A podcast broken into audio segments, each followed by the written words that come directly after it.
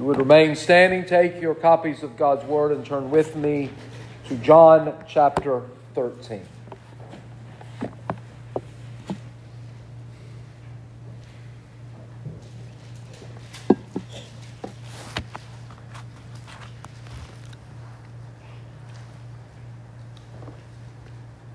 John 13 will begin at verse 1 and read tonight through verse 17. Hear now the word of God. It is infallible, it is inerrant, it is God speaking to us. So let us pay close attention. Now, before the feast of the Passover, when Jesus knew that his hour had come to depart out of this world to the Father, having loved his own who were in the world, he loved them to the end. During supper, when the devil had already put it into the heart of Judas Iscariot, Simon's son, to betray him, Jesus, knowing that the Father had given all things into his hands, and that he had come from God and was going back to God, rose from supper. He laid aside his outer garments and taking a towel, tied it around his waist. Then he poured water into a basin and began to wash the disciples' feet and to wipe them with a towel that was wrapped around him. He came to Simon Peter, who said to him, Lord, do you wash my feet? Jesus answered, What I am doing you do not understand now, but afterward you will understand. Peter said to him, You shall never wash my feet.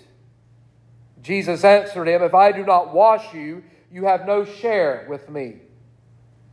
Simon Peter said to him, Lord, not only my not my feet only, but also my hands and my head. Jesus said to him, The one who has, ba- who has bathed does not need to wash, except for his feet, but is completely clean. And you are clean, but not every one of you.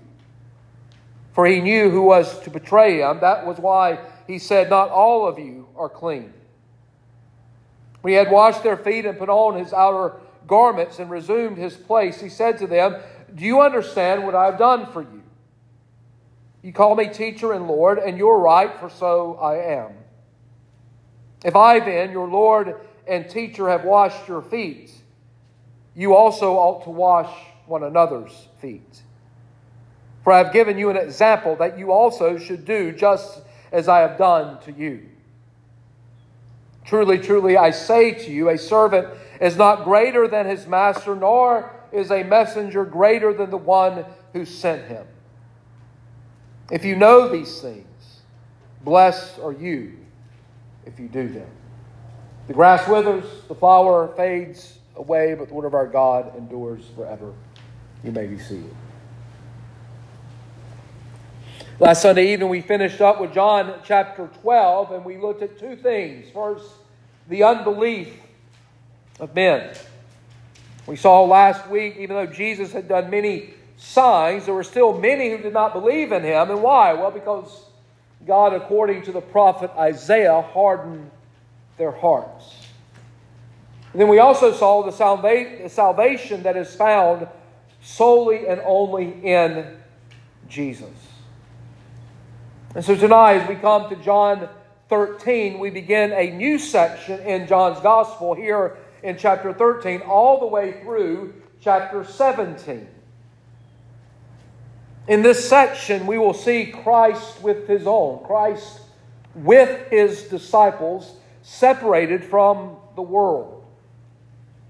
And while they are separated, we will find Jesus telling his own of their peculiar portions and privileges of belonging to Him. In these chapters, we will see Christ in the most intimate fellowship with His disciples, revealing to them the wondrous place they had in His love and how that love would continually be exercised on their behalf. They will learn in that last night with their Lord upon this earth that He is their great high priest. And yet, at the same time, that He is about to go back to the Father. Now, these chapters that are before us that we begin looking at tonight they recount the ministry of Jesus to the disciples in the upper room, a ministry that was accompanied by a meal. And we hear of that meal, the, the feast of the Passover. It was the same night in which Jesus was betrayed. That same night when Jesus instituted the Lord's Supper, as we see here this evening when he washed the feet of his disciples. And so this section begins with a great act of humility. Our Lord humbling himself, stooping down, and washing the disciples' feet. And so there are four things I want us to notice here this evening from our text. The first is the love that Christ has for his people. In verses 1 and 2, now before the feast of the Passover, when Jesus knew that his hour had come to depart out of this world to the Father, having loved his own who were in the world, he loved them to the end. During supper, when the devil had already put it into the heart of Judas Iscariot, Simon's son, to betray him. Now, throughout these chapters, there's going to be a great emphasis on love on the love that Jesus has for his people. What type of love is that? Well, it is a self sacrificing love. It is a love according to God's standard and not man's standard. You see, true love always has an object. For Jesus, in these chapters, the object of his love is his disciples. But We'll also see in this, in, in this section in chapter 17 as well, it extends beyond those disciples that are with him in the upper room, but to all of us, those who one day would be called, called to be the disciples of Christ. And so it is that love that Jesus has for his people. It is that love that calls him to kneel down and, and to wash the, the dirty, stinky feet of his disciples. It would be that same love that would take him to the cross to die for our sins. Now, notice Jesus knew that his hour had come. It was time. The time that he had been sent upon this earth to, to go to the cross, to die, to depart out of this world uh, later and go back to the Father. He, he loved his own who were in the world, and notice, he loved them to the end. He loved them to the end of his earthly pilgrimage, but he also loves them throughout all eternity. Jesus loves his people to the farthest extent of their need and of his grace. Jesus loves us even though we still sin. Arthur Pink put it this way his own are objects of his love. Unto the end is the extent of his love. He loves us unto the end of our miserable failures, unto the end of our wanderings and backslidings, unto the end of our unworthiness, unto the end of our deep need. And He loves us with a love that never ceases. Now, notice as he, we hear of His love, we hear of the one that was there that would betray Him. Judas Iscariot. We hear that the devil had already put into the heart of this disciple of our Lord to betray Jesus. And so that takes us to the second point, and we see the humility that Christ undertook for his people. Verse 3 Jesus, knowing that the Father had given all things into his hands, and that he had come from God and was going back to God, rose from supper. He laid aside his outer garments and taking a towel, tied it around his waist. Then he poured water into a basin and began to wash the disciples' feet and to wipe them with a towel that was wrapped around him. Now, this action that Jesus takes here is the the action or the duty of a slave. It was not the action of the Lord and King of Kings. And, and, and, no, and usually this was extended to guests to, to have a, a slave wash their feet when they arrived uh, at a house. Now, as we know in that day, many of them wore sandals, and being in a very dusty environment, especially if there was no rain, those feet would not be very clean, would they? It would be quite dirty. And so Jesus shows us his humility. He gives us an example of his humility as he, as he rose from supper. He removed his outer garments. He stripped down to a loincloth as a slave would do, and he girded himself as he put a long towel around his waist in such a way that the end of it was free to be used in wiping the feet of his disciples. Now, again, who is Jesus? He's creator, he's God, he's Lord of lords, he's King of kings. And here he stoops down and he humbles himself to the point of a slave to serve his disciples. Now, this was not the first act of humility that our Lord undertook in his incarnation. No, his complete incarnation upon this earth was an act of humility or of humiliation. We know Paul tells us that Christ made himself of no reputation. He left the glories of heaven to come to this sin filled world and, and to live among sin filled people and to be tempted in every way as we are. Yet he never sinned against God the Father, and he humbled himself. He, he came not as, as king, but he came in, in a lowly manner. Now, he is king. He was king in his first advent.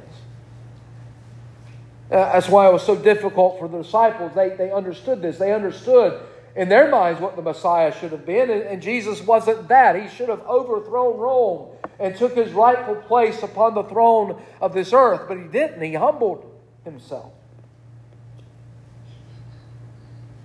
He took upon himself the form of a slave. Throughout his life, he humbled himself, and especially in his death, the death on, on a cross, the, the death of a common criminal. And he did all of this humbling of himself throughout his life, his humiliation throughout his life, so that we might be lifted up with him as joint heirs. And so we have a picture of his humility. Wiping the feet of his disciples, and yes, even wiping the feet of Judas.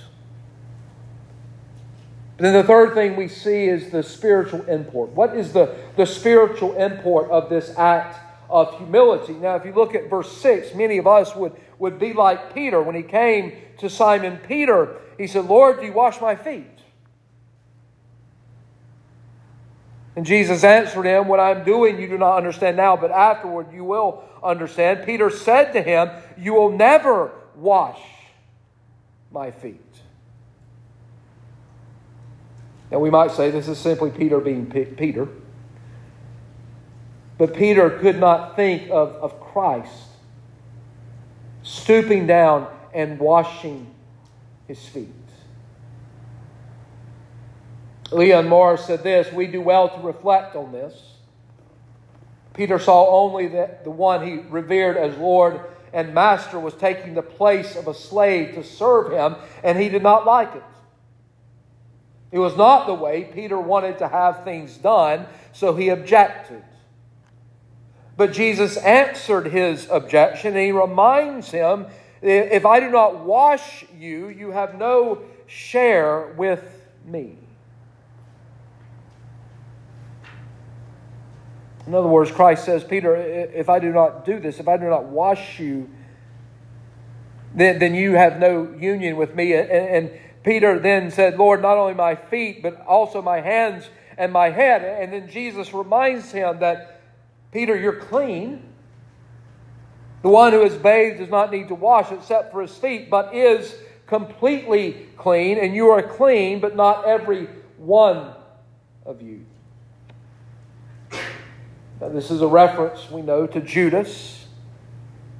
Verse 11 tells us Jesus knew well that Judas was going to betray him, and so he said, Not all of you are clean. You see, Peter and the rest of the disciples, but Judas, they, they were clean through the righteousness of Christ, just as we are. When, when God looks at us tonight, he, he doesn't see the sins we've committed today. We've, we've committed sin. He knows of them, but he sees us in the righteousness of Jesus. Peter and all true believers in Christ are righteous, not because of our own righteousness, but because of the righteousness of Christ. And so, what is that spiritual import of Jesus wash, washing the disciples' feet? It declares to us that our initial cleansing is through justification. But yet, at the same time, we are still in need of being cleansed by way of sanctification. And so, yes, we are completely clean as Peter was, but yet we still need to be cleansed. We need to be made holy as Christ is holy and God is holy. And so, how are we cleansed in sanctification? Well, we are cleansed by the Word of God. You, part of that is what you're doing here tonight. You're sitting under the preaching of God's Word. Yes, we are completely clean, but at the same time, we've sinned today. We have been forgiven in and through Christ, and, and we are being made more into the image of Christ. It is through the Word of God that we are, are cleansed, that we are sanctified. Notice or hear what Paul says in Ephesians 5. Husbands, love your wives as Christ loved the church and gave himself up for her, that he might sanctify her, having cleansed her by what? By the washing of water with the word. That's how we were originally cleansed. We were washed with the water uh, uh, of water with the word of God. For many of us, it was through preaching that God brought us to faith in Christ. But it was always with the Word. The Word never returns to God void, it always accomplishes what He has ordained for it to accomplish. So, those who have part with Jesus are those who have been justified and those who are daily being sanctified by the grace of God and by the Word of God. To have a, a part with Christ means to have life in Him. It means to have fellowship with Jesus. And the, the disciples had that, but not all of them. There was one who did not have that fellowship with Jesus, even though they all the rest of the disciples thought that he did, and that was Judas. Later, this very same night, Judas will betray his master the one who taught him for three years, the one who he claimed to follow and to believe in. But Jesus knew well what was about to transpire. He knew well that there was one who was not clean. Then, fourth and finally, we need to understand the practical application of this act of humility. verse 12, when he had washed their feet and put on his outer garments, and resumed his place, he said to them, you understand what I've done to you? You call me teacher and Lord, and you're right, for so I am. If then your Lord and teacher have washed your feet, you also ought to wash one another's feet. For I've given you an example that you also should do just as I have done to you. Truly, truly, I say to you, a servant is not greater than his master, nor is a messenger greater than the one who sent him. If you know these things, blessed are you if you do them. And so, what is the practical application? It is this that we who call Jesus our Master and Lord, we must have the same humility as our Master and our Lord. We are to be humble. Christ gave us this example. Now, there are some who believe that we are to also be washing one another's feet. There are some who hold that this is a, a quasi sacrament. There are some denominations who would hold that this is a, a quasi sacrament. But this is not a, a sacrament that Jesus has left for us to continue to practice. He will later give a sacrament at that very same night in the Lord's Supper, what we're going to come and celebrate this evening. And so it doesn't mean that, that we are to wash one another's feet, but it does mean that we are to be as Christ is and humble enough to stoop down and wash one another's feet. Robert Rayburn says, Oh, it is our pride that ruins us, isn't it?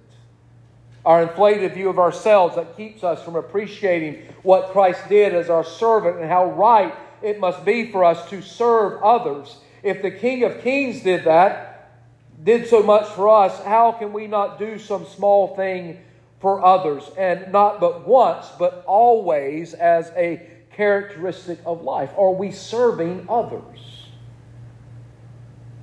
The Christian life is one of humility and service. Where we stoop down to serve the least of these, the least in the church, to serve one another. And, and we are to do so. Why? Because none of us here this evening, none of us are greater than Christ. We call Jesus our teacher and our Lord, and, and He is. But we are not greater than our Master. There's not one of us here tonight that is above washing feet. There's not one of us here tonight who is above the King of Kings and the Lord of Lords. You see what Jesus is doing? He shows us how, how love operates, it seeks the good of its object.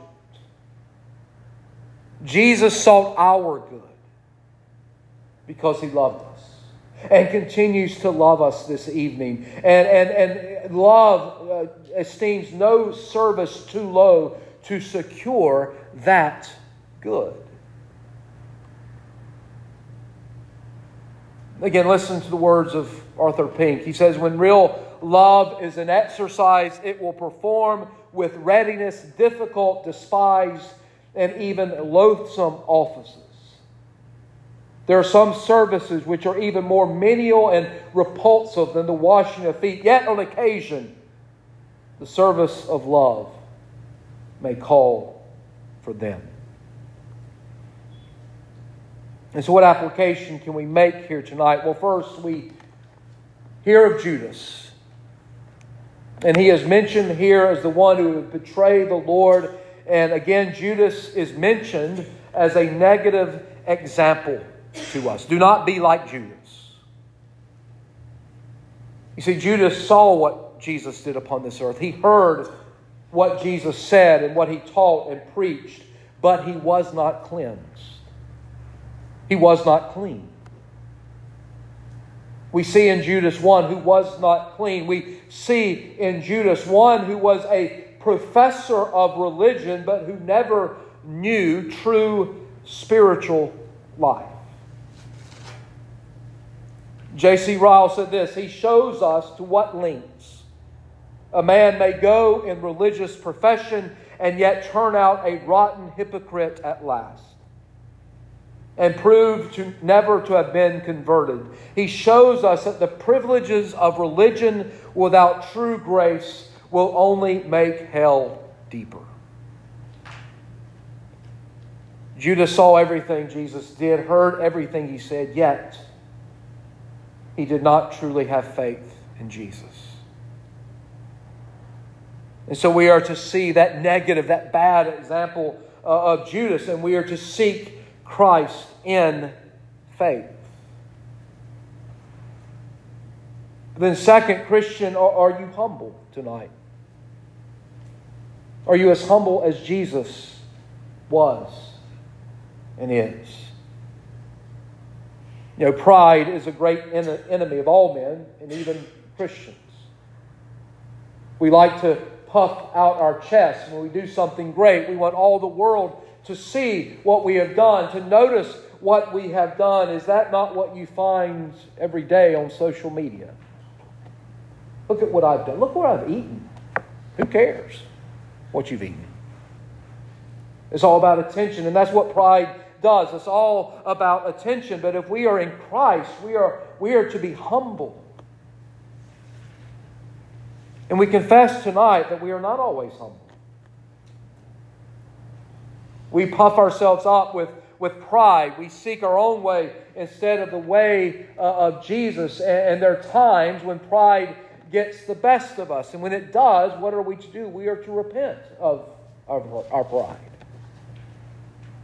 And we are to humble ourselves before the feet of Jesus, before the one who humbled himself and became like a slave. And he humbled himself to the point of death, even death on a cross. And finally, tonight, the first step in humility is to recognize our sin. Now, again, we don't like to be called sinners. We, we don't like to hear of all the wicked things we do, but yet that's, that's who we are apart from Christ. Apart from being cleansed by Jesus and his blood and righteousness, we are, we are vile, filthy sinners. And, and, and the first step in, in, in salvation is to recognize that and to fall on our face before Jesus and confess that we cannot do what we so desperately need done. We cannot save ourselves, but we must be saved by another. And the only one who can do that is the same one who stooped down and washed the feet of his disciples. And you see, tonight we have a visible picture of the humility of our Lord.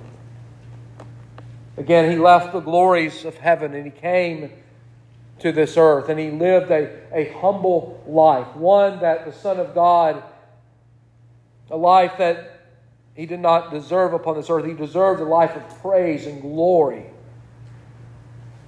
But as we saw last week and heard last week, he did not come to condemn, but to save the world. And part of that was what humbling himself in his life, and especially in his death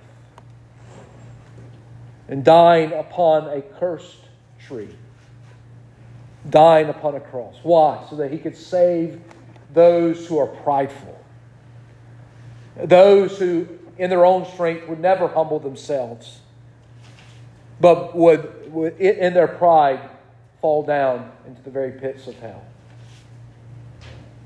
So Jesus humbled himself. He humbled himself in all of his life and in his death to save us so that we would be clean, so that we be cleansed by his blood, so that we would be washed.